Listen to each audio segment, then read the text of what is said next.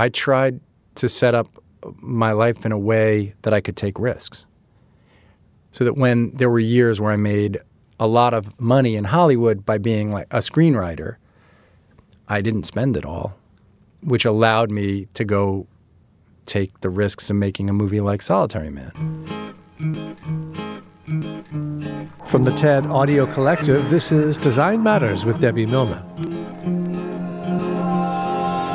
For 17 years, Debbie Millman has been talking with some of the world's most creative people about what they do, how they got to be who they are, and what they're thinking about and working on. And now, some of those interviews appear in print in Debbie's brand new book, Why Design Matters Conversations with the World's Most Creative People.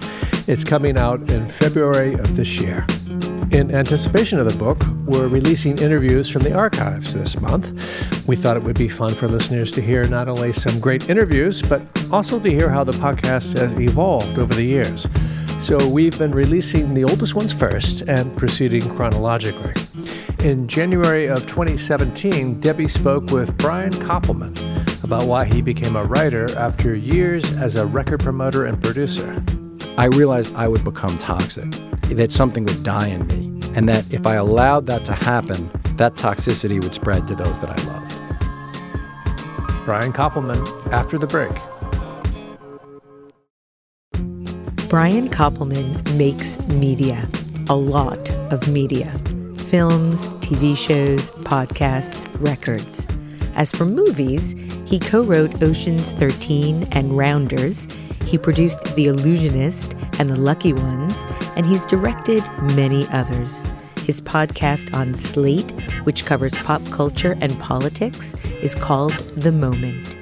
He's the co creator and showrunner for the TV show Billions, which is about to start its second season on Showtime.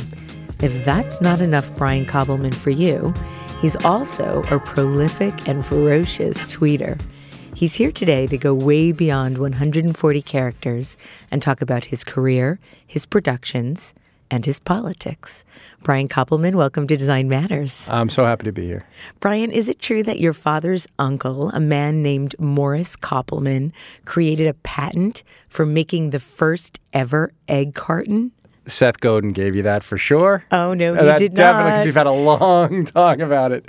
Yeah, really, my, you did. When the, I swear yeah. to God, he did he, not. That's his favorite fact. Like, oh, okay. To go well, of course it is. That's why we uh, love we each talk other. about it. Yeah. Um, yeah, my dad's great like I think great great uncle, uncle yeah. Morris, Morris, did invent uh, has a patent for the egg carton. That's and true. Is the family still receiving residuals, royalties? No, we ne- no, no. Morris was a great inventor and I think a bad businessman. Aren't they almost no, always? Other than Steve Jobs and maybe one or two others. Yes, right? where there, there's been nothing but uh, in, you know familial pride is about all that we got out of that. And was he also an egg farmer? All I know about him is the legend. And then because there was no financial benefit, at a certain point, my sisters and I became really skeptical of that story. It sounded made up.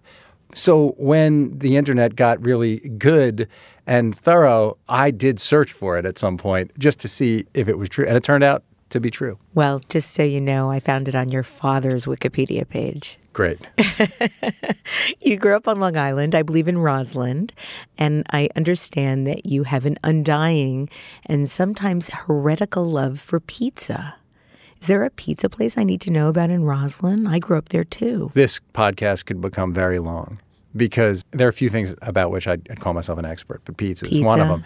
But the old slice joints that I probably went to as a kid are mostly gone. And Long Island's had an explosion of gourmet pizza, supposed gourmet pizza. Uh, I think Joanne's Pizza on Long Island is really great. What's your favorite pizza joint in Manhattan? Sal and Carmine's. If we, if you go to Sal and Carmine's on 101st Street and Broadway, but you have to go when they're making hot, fresh pies. Don't get an old pie. You have to get a slice off one that just came out of the pizza oven.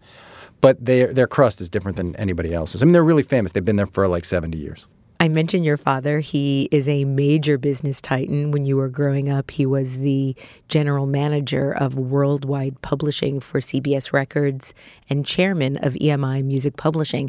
And he's worked with legends like Frank Sinatra, Barbra Streisand, Cher, Billy Joel. The list goes on and on. What was that like for you growing up with a father that was so powerful? that's not the way in which I thought of him. And, and in fact, he wouldn't have called himself like a business titan. He ran EMI later when I was in college, out of college, actually. Uh, he was a record maker, really. That's really what he did. And he I discovered up, people, right? He didn't Yeah. discover Phoebe Snow and Janis Ian, some of the many greats, people, yeah. Lovin' Spoonful, and songwriters like Tim Hardin. So the great benefit that I had was I grew up in recording studios. I would spend uh, all night with him. He was a great dad. He still is, and he would bring me with him because his hours were strange. You know, when you're in that business, and so when he was making Barbra Streisand's records, he was picking the songs that she would record, and he was in the studio overseeing the recordings. And so he would bring me with him. So I'd be 11 or 12 years old. So you were 11 or 12 years old hanging out with Barbra Streisand? Yeah. For me, the great thing was getting to hang out with the musicians. The studio players in those days were people who also made records. So the people in bands like Toto and a bunch of other really famous bands, those guitar players and bass players and drummers, when they weren't on the road, they would be the backing bands for all these singers. And so I would get to hang out with those guys. And that was a trip to me. They'd talk to me. And that was a great education. I was always really interested in how people lived the life of an artist, even when I was really young. And so I would constantly kind of ask about how they did it and why they did it. That was the other thing. You know, when did you first fall in love with the bass guitar? I was, that, that stuff was always incredibly animating to me. And so that part of growing up with somebody who did that was an absolute joy for me. My favorite thing to do was go spend time in a recording studio. You started managing local Long Island bands when Well, you were how could I not at that 13, point? But Yeah. 13. So you'd go to these local bands and you were a kid and you must have looked like a kid. I really did look like Did a kid. Did they take you seriously to be their manager at 13, you know, I could, yeah, I could talk. even back then? Yeah.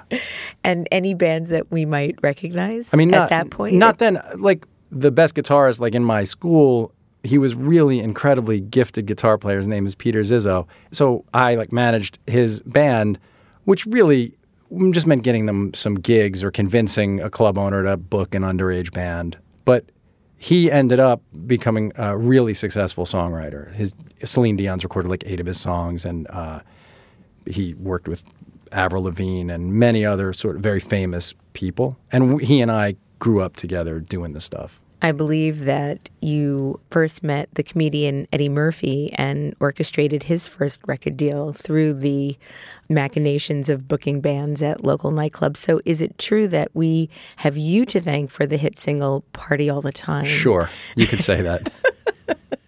So, how did you make that happen? Was it through the different connections that you had already established? What made you decide that Eddie Murphy was ripe for recording? so I was managing this folk singer. I won't say his name, but he had like a very, very Jewish name. And I- knew Eddie Murphy had just been on one year of SNL and he was a featured player.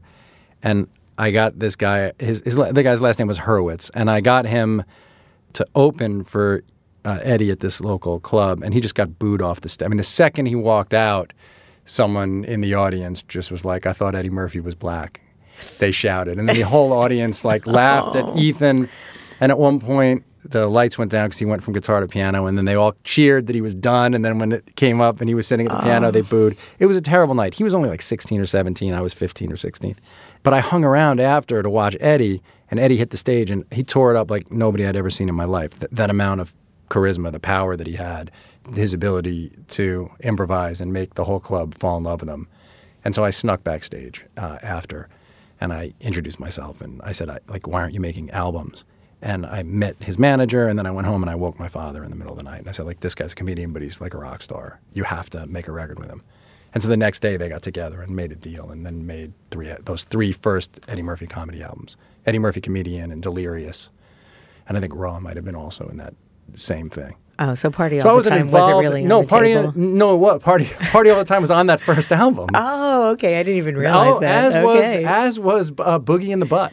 really? Yes. Okay, who knew? Thank you Oh, for, yeah. for clarifying. Um, I know you went to Tufts University and you majored in English. At that point, were you planning on going into the music business?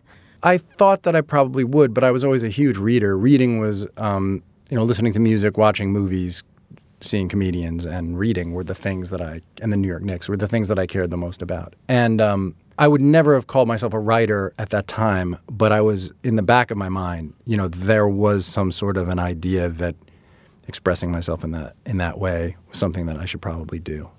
While at Tufts, and, and this is a, a fairly famous story for people that are aware of your wide body of work, uh, you discovered the amazing singer songwriter Tracy Chapman.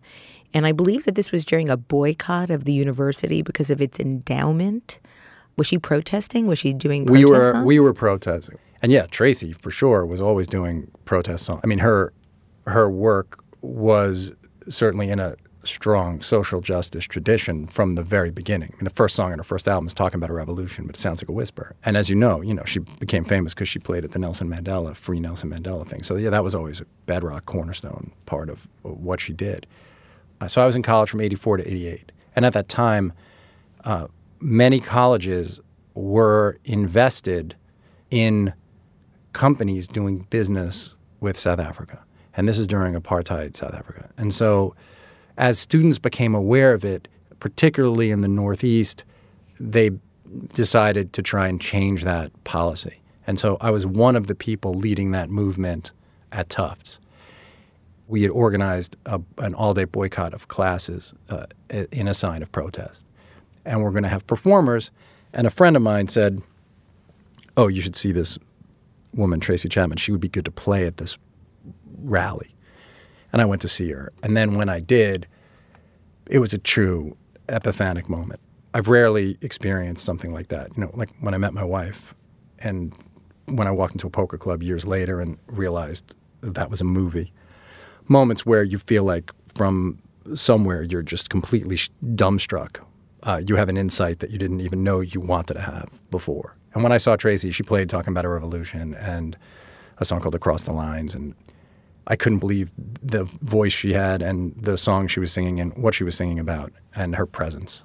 And the next two years of my life were really just focused on finding a way to get her music to the world. I have moments where a song that I hear for the first time makes an indelible mark in me.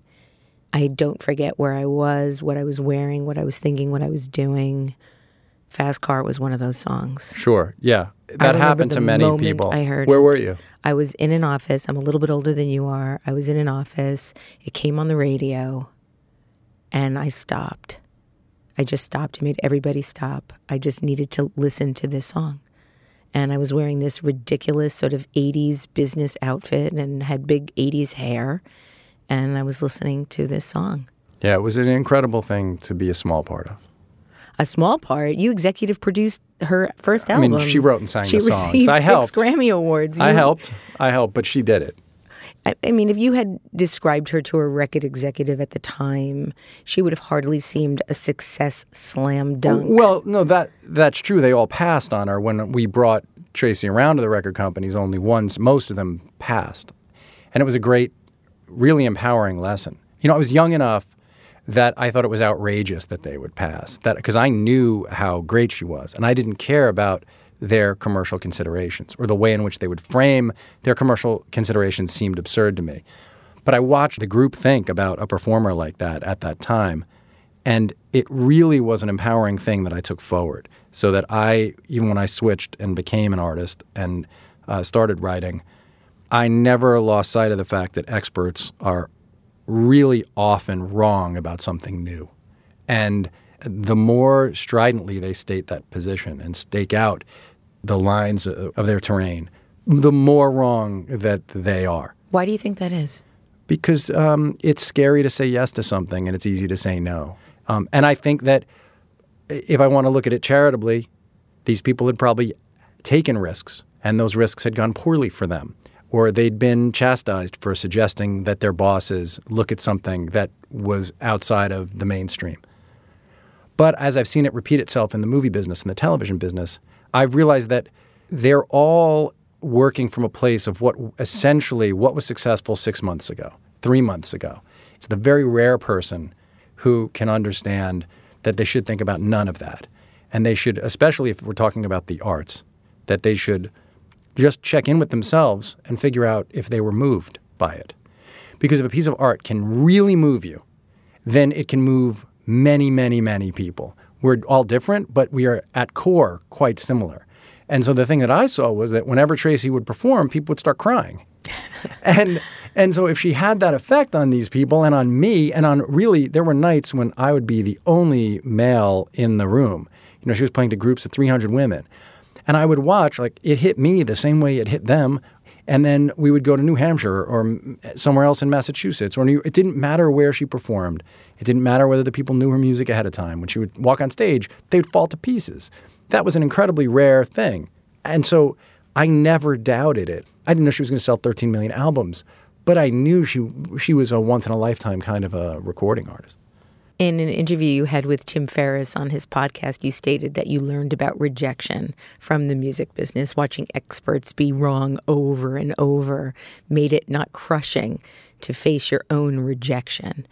How open are you to rejection? Do you sort of take it in stride? Do you still? I mean, I'm enormously sensitive to if somebody doesn't like the way my hair looked that day, you know. So, um, well, right, you got to separate the initial emotional reaction. I'm not impervious to pain, but I very quickly go from that the sting of it very quickly to an analytical place. Very, very quickly to okay, what's the merit in this point of view? Does something in the work have to change? If it does, how do I change it? If not, move on. Ignore the rejection. Because I've seen it play out so many times. You know, when we wrote our first screenplay, just watching what happened, the way in which the very same people who rejected it all wanted to be a part of it just one week later made me know how foolish it would be to imbue their judgment with anything other than the sort of commercial consideration of it.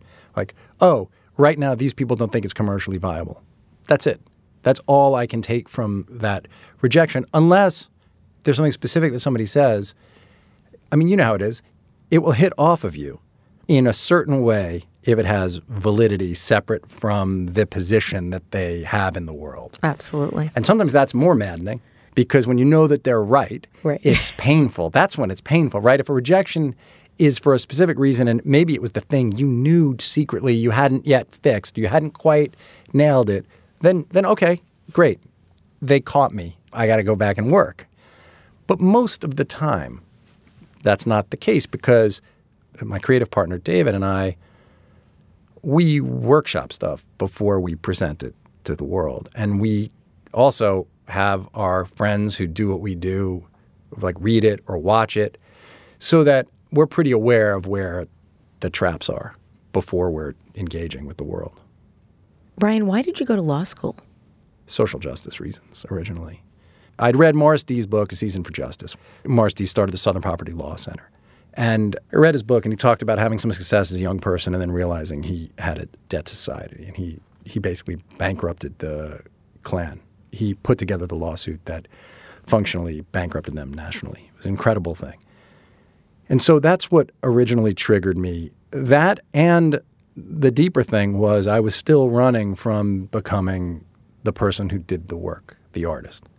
Really? Yeah, because I uh, being in the music business and shepherding artists and all that stuff was great, but it wasn't really that satisfying. At law school, as I would write stuff, and I realized I liked doing that, um, and there was a reason to do it because I had to for law school. But I quickly realized I wasn't going to be a lawyer. I knew I didn't want to spend my life doing that. I read that you were really impacted by how the Coen brothers and Spike Lee captured a new kind of language uh, what you referred to as both spoken and visual. And then years later, when you saw Pulp Fiction, opening night was to you the way people talk about seeing the Beatles on yeah, Ed Sullivan. That's completely true. Um, so talk about that that moment. Well, that was another one so of I those in, moments. Yeah, I was in college. Well, so Spike Lee, his movie "She's Gotta Have It" and the Coen Brothers Raising Arizona came out within a few months of one another, and I remember going to see "She's Gotta Have It."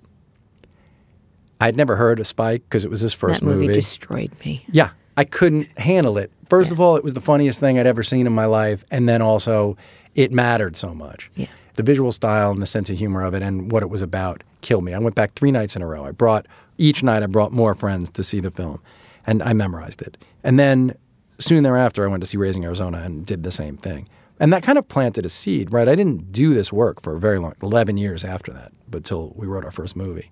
But that's when I, I realized there's this language in both a visual and a verbal language. And people can use language in film in, in this very specific way. But yes, in 94, when I saw Pulp Fiction, the world exploded for me. The first movie you wrote is a film called Rounders, which you wrote with your writing partner, David Levien. And you first met David back on Long Island when you were 14.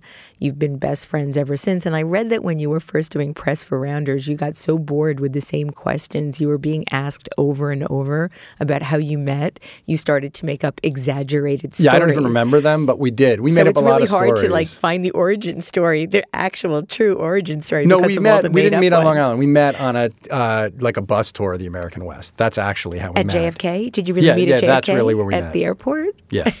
And was it one of those moments like, boom, we're best friends? No, we forever? became best friends like the first day or second day that we met. Yeah, we did. We bond, we bonded right away somehow. He was 14. I had just turned 16, and uh, we were the only kids who read on that thing. We both had books, and I really, in a really goofy way, I walked around with like a valise full of cassette tapes. Really? So I was like really I did nerdy that later in and life with geeky. CD cases. Yeah, yeah. I mean, so I walked around. Basically, I wanted an iPad. I really wanted like an iPhone or iPod. Then they didn't have it, so I had to have my own. So I would walk around with like sixty or eighty cassette tapes all the time. And somehow Dave was like, "Oh yeah, that's the dude I want to be friends with." You've stated that the key to a good collaboration is to be grateful for what the other person brings to the collaboration. Yeah. How do you write with David? How do you write with a partner? Well, it's shifted over the years. And the way we basically work now is we outline together. So we will go through the whole story together. And then we write the scenes separately. So we break the whole thing down into scenes together in a room. Here's the way the story's going to lay out. And then he'll take half of it, I'll take half of it. And we go away and then we have a master document and we'll submit those scenes as we write them to the master document. And then one of us will go through it first and do a polish, and then the other one will go through it. And we just switch off. But how do you come up with the original idea? How did you come up with an idea? Let's do a gambling movie where one guy's got out of the business, then a friend comes out of jail, and you know, like how does that happen? Well, that one happened because I, I had never in my life had I smoked a cigarette, and I, I'd hated cigarettes, and I caught myself in my office late at night, eating like a cheeseburger and smoking, and I was miserable. Uh, and I realized what I was miserable about was Amy and I had had our first child, and I wanted to be the kind of person who would say to his kids, go chase your dreams, be anything you want. And I, I saw that I wasn't doing that and that I'd be a hypocrite. So I went, Dave was tending bar across town from where I was. And I went and I said, look, man, I, I have to figure out how to do this. I really want to write a screenplay. And he'd been writing and tending bar. And he said, well, we'll write a screenplay together and then you'll learn how to do it and we'll, we'll really do it. And we started talking about what themes in, would interested us, and, and we had this idea of the, a kind of friendship between two people.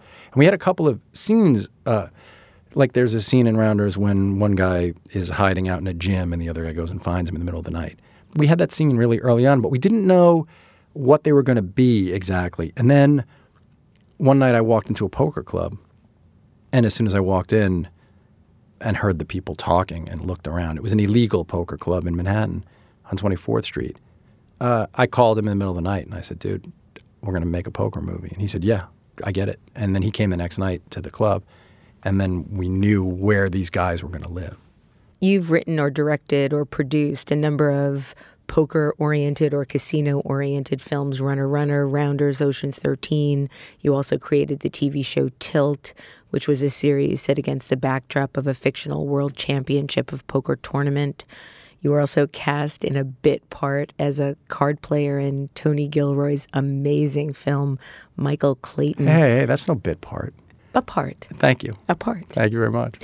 What is it you like so much about gambling? It's not gambling, it's poker that's fascinating to me. Gambling, although I've written about all sorts of gambling and know about it, what I'm really fascinated by, the thing that's really continues to be almost an obsession to me, is professional poker players. It's such an incredibly difficult thing to be, to believe that you can outsmart everybody else at the table, that you have the guts to make the call at the moment when you have a very slim edge, that you can read when the other person's lying or when they're telling the truth. They're like modern day gunslingers to me. And they always have been. And it's another life. If I had another shot, it's another thing that I would do. I'm just not quite a good enough card player. But the world of poker has never stopped being something that I love. How do you manage your tells? right? You're not going to tell us? No, it's hard. uh, yeah, no, it's hard. So you're also very involved in meditation. Yeah, That is a, a big part of your life. yes. Do you find that meditation and this sort of inner calibration necessary for playing poker well have something in common? Well, awareness. So one of the ways in which people manage tells, I guess, is that uh, instead of making it about you, you make it about the other players. So you're living in a posture of curiosity and fascination, right? What's going on with them? What's happening over here? So instead of being obsessed with my own state, right, I'm looking and noticing. So certainly that stuff ties in in some way. Meditation wasn't in no way driven by a desire to be like better at playing cards. Just better life, right? Yeah, I practice transcendental meditation, which is, you know, silent mantra meditation. And it is a way to gain some calmness and some stillness and a bit of peace. And has the practical effect of, for me, reducing like physical manifestations of anxiety by a really big amount. The same amount that those symptoms would be reduced by taking Lexapro or something. There's a lot of intense emotionality in your movies and in your TV shows. In a podcast with Seth Godin, you talk about how movie executives take comfort in decisions on which they can't get fired. Yeah. But most of your films have some element of risk taking, chance making, gambling. And I don't mean gambling, I mean it rhetorically, sort of life gambling. Yeah. Your screenplays aren't cliches. There isn't always a predictably happy ending. And I'm thinking of Solitary Man, for example. And yet you've managed to have a career in this industry for decades now. How do you manage this sort of risk adverse, try not to take gambles tenets of the movie business? I tried to set up my life in a way that I could take risks. So that Amy and I thought a lot about the way in which we wanted to live. So that when there were years where I made a lot of money in Hollywood by being like a screenwriter, I didn't spend it all, which allowed me to go take the risks of making a movie like Solitary Man. So there have certainly been years when I've when it's been close to the line where, you know, we're living out of savings and we're looking at each other and not sure because I'm. And she's a novelist. She's a novelist, and we're making an independent. Dave and I are making an independent film. But when I made the decision with Amy that this was the life I was going to chase, we were really aware because I wasn't. Tw- I was thirty, and I had a career, and we were really aware that we were taking a chance together that this could work. We were aware of the choice we were making, which was to live as writers and filmmakers. And I always wanted the ability to turn down Hollywood jobs that I didn't want to take. Even when I talk about like knowing I had to be a writer or not wanting to take those jobs, for me, those weren't sort of effete notions. The fuller thought was that I realized I was a blocked person, a blocked writer. And that thing of me sitting, smoking, and eating a cheeseburger um, late at night in this office is that I realized I would become toxic, that something would die in me, and that if I allowed that to happen, that toxicity would spread to those that I loved. That was really the thought, because when something dies, it becomes toxic and it spreads. And I didn't want to become toxic. And so I've always had an awareness that if I'm not leading from a place of curiosity and fascination, I become sad and angry and miserable, and then I could be that way to the people that I love. And that instead, if I'm leading from those places, and I feel like even if that means I make a movie like Solitary Man that, while incredibly well reviewed, and I get letters about it all the time, wasn't a, commer- a big commercial hit, but that gave me so much more joy than doing some rewrite on some big movie because I was making something that I cared deeply about making, so that I had this sense every day of making progress and moving forward and becoming closer to a perfected form of myself. We never get there, but some closer version of that. So I don't even think about risk. I don't process risk in the way you're talking about. I really think of all this stuff as what's the next thing that I want to do? Boy, this seems hard to do.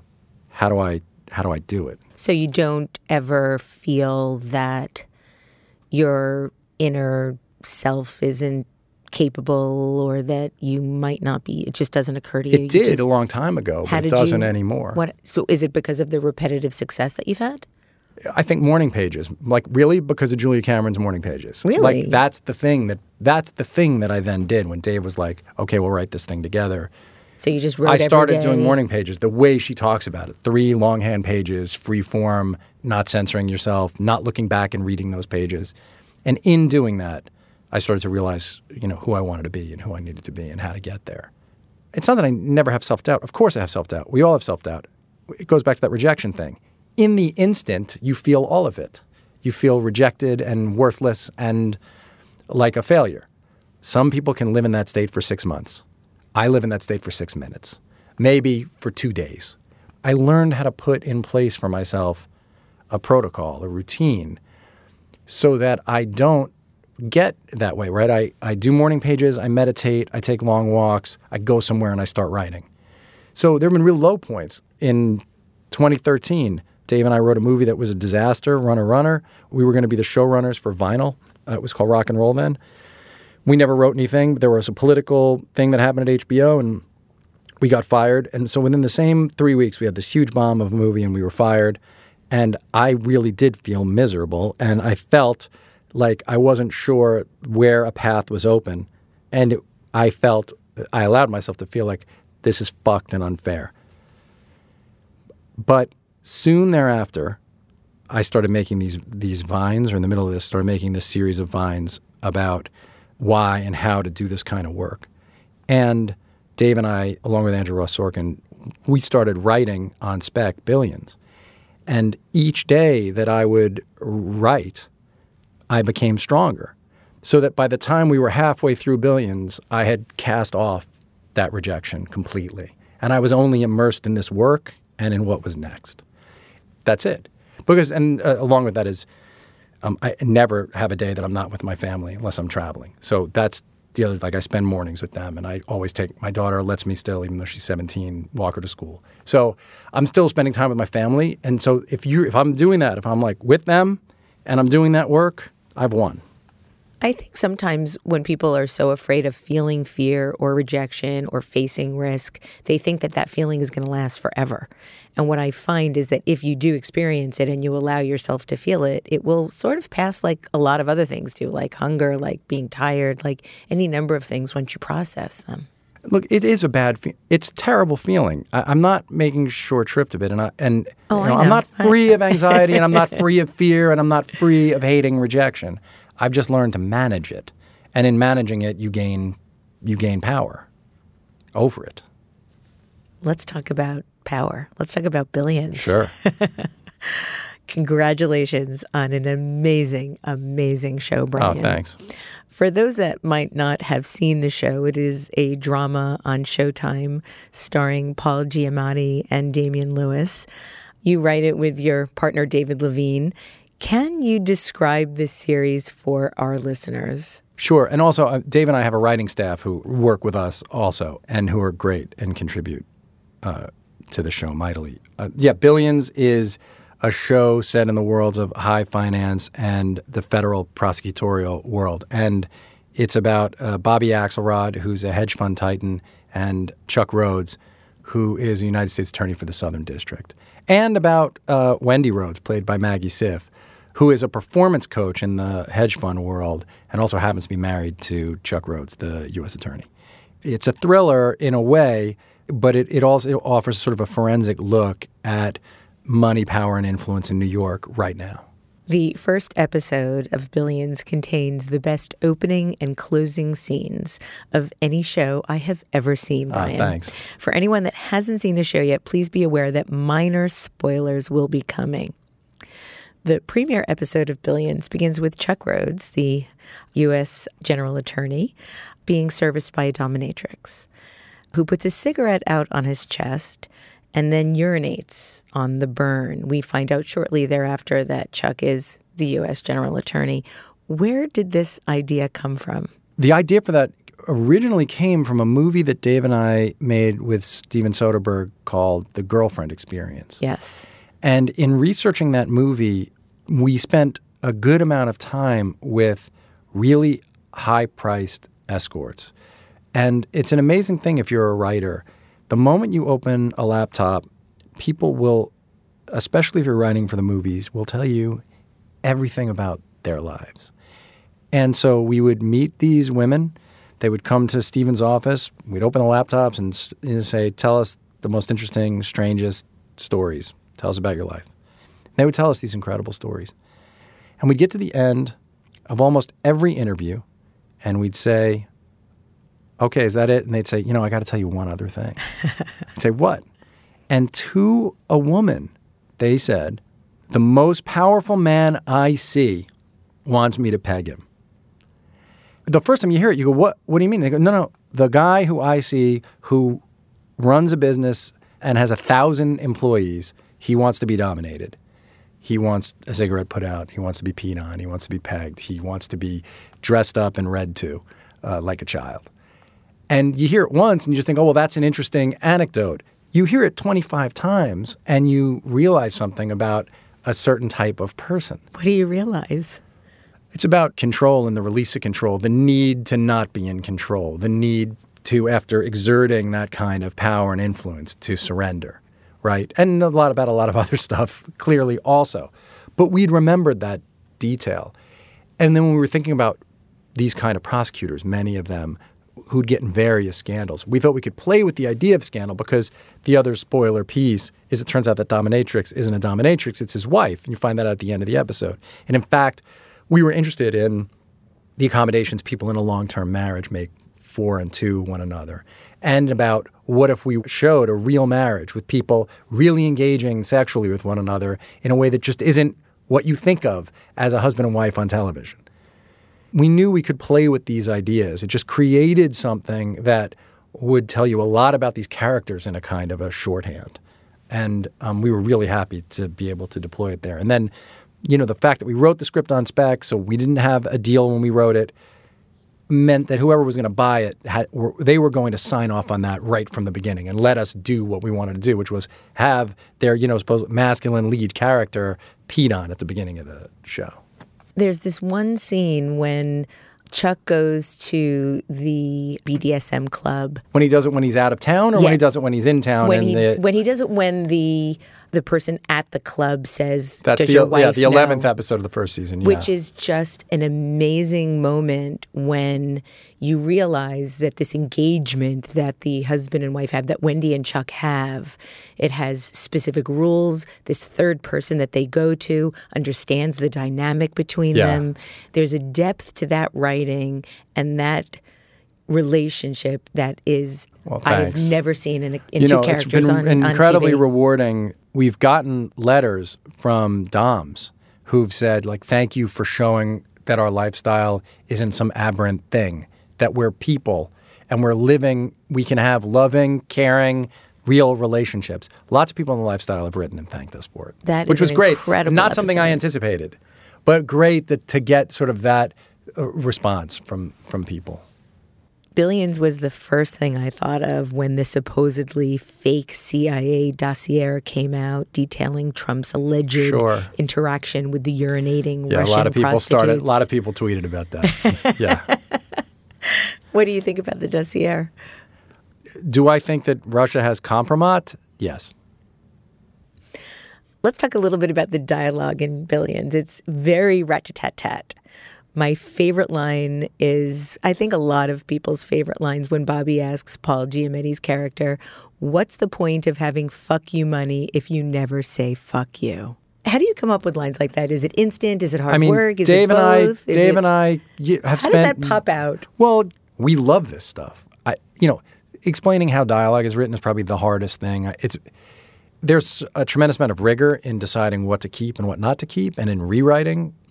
The writing part, you know, um, when we trade the, if we've done the work of figuring out what the scenes are supposed to be, what the episode is supposed to be, and we go off and write the scenes. I mean, that's the joy part of it. Ri- That's what makes us laugh. Like I'm constantly trying to make Dave laugh, and he's trying to make me laugh. You also write as if you know the universality of people.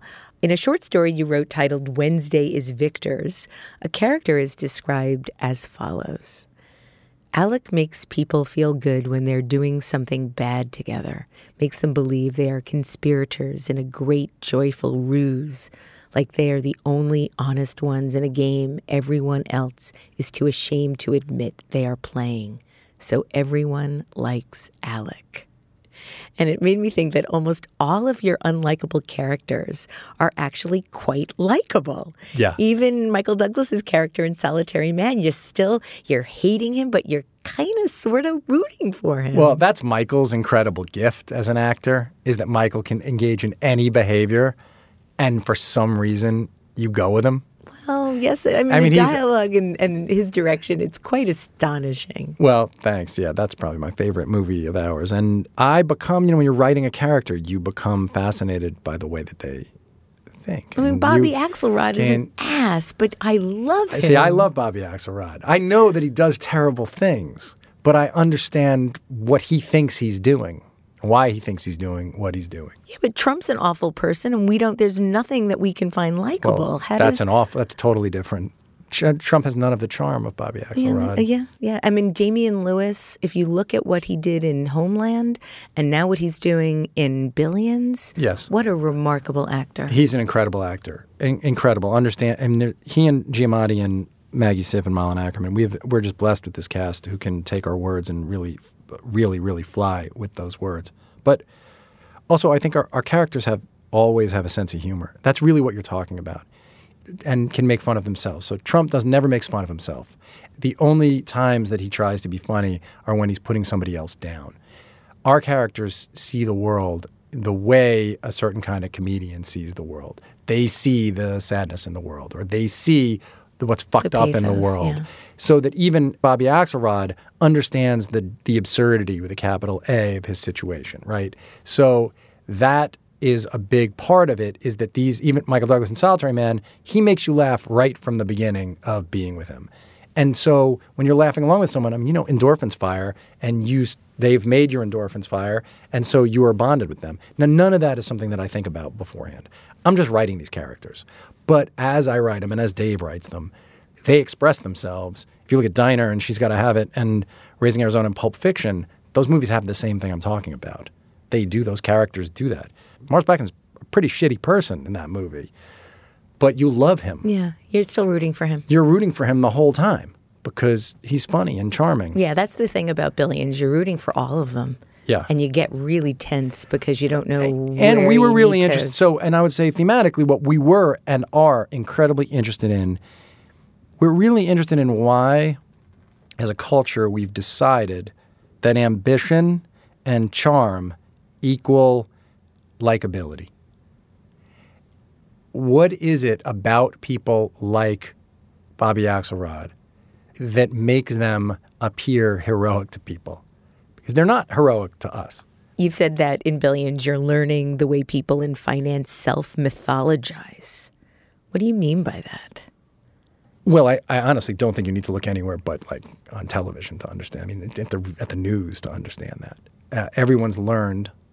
Everyone on any kind of public stage has learned how to tell their story and frame their narrative and make up the myth of who they are. That So Trump self-branding. well, that Trump can stand. Sure, but uh, that Trump could stand there and tell a rags to riches story about himself uh, and reframe this narrative or frame the narrative, the myth that he's there for the little guy. You don't have to be a Democrat uh, like we are to understand that the notion that he's there for the little guy is ridiculous. But he stood up there and gave birth to this myth of himself, and people bought into it. You are using your Twitter feed, which is how we met, so to speak. You share a highly political, very critical view of the president elect. What made you decide to use Twitter in this way? I don't understand being on social media in any way other than openly and honestly. I'm not interested in using Twitter as a piece of branding for myself. When I started on Twitter, I had no following and I wasn't famous, you know, and I just decided to talk about whatever I was interested in. And over time, through this stuff, I've now have a group of people who engage in this conversation with me. And I think a lot of that, sure, some of it has to do with the work that I do or the podcast I host or the show, but a lot of it has to do with the way that I talk on the platform. And it's a conversation I want to engage in. It's a conversation I think we have to engage in. We have a duty to engage in it. So, in the very beginning, I probably worried about losing people. Did you find that you did? I decided not to look. You know, I certainly do see that I've continued to have people who want to engage with me uh, on there. Do you get a lot of blowback from people? Sometimes, you know, I my kids are very accomplished, and sometimes I like to share their work on Twitter.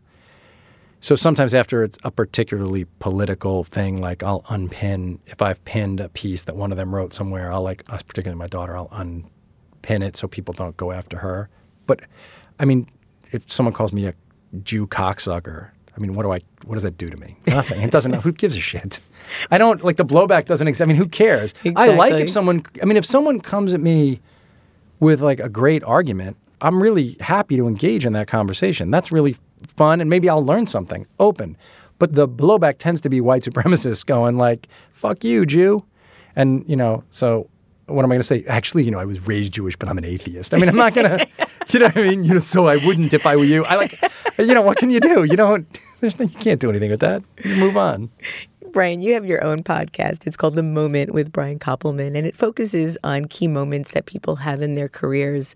What made you decide to start a podcast? in doing this series of vines that I did where I talked about creativity and giving yourself permission to do this kind of work, during that time I was listening to a lot of podcasts and particularly listening to Maron and Elvis Mitchell and Carolla a lot.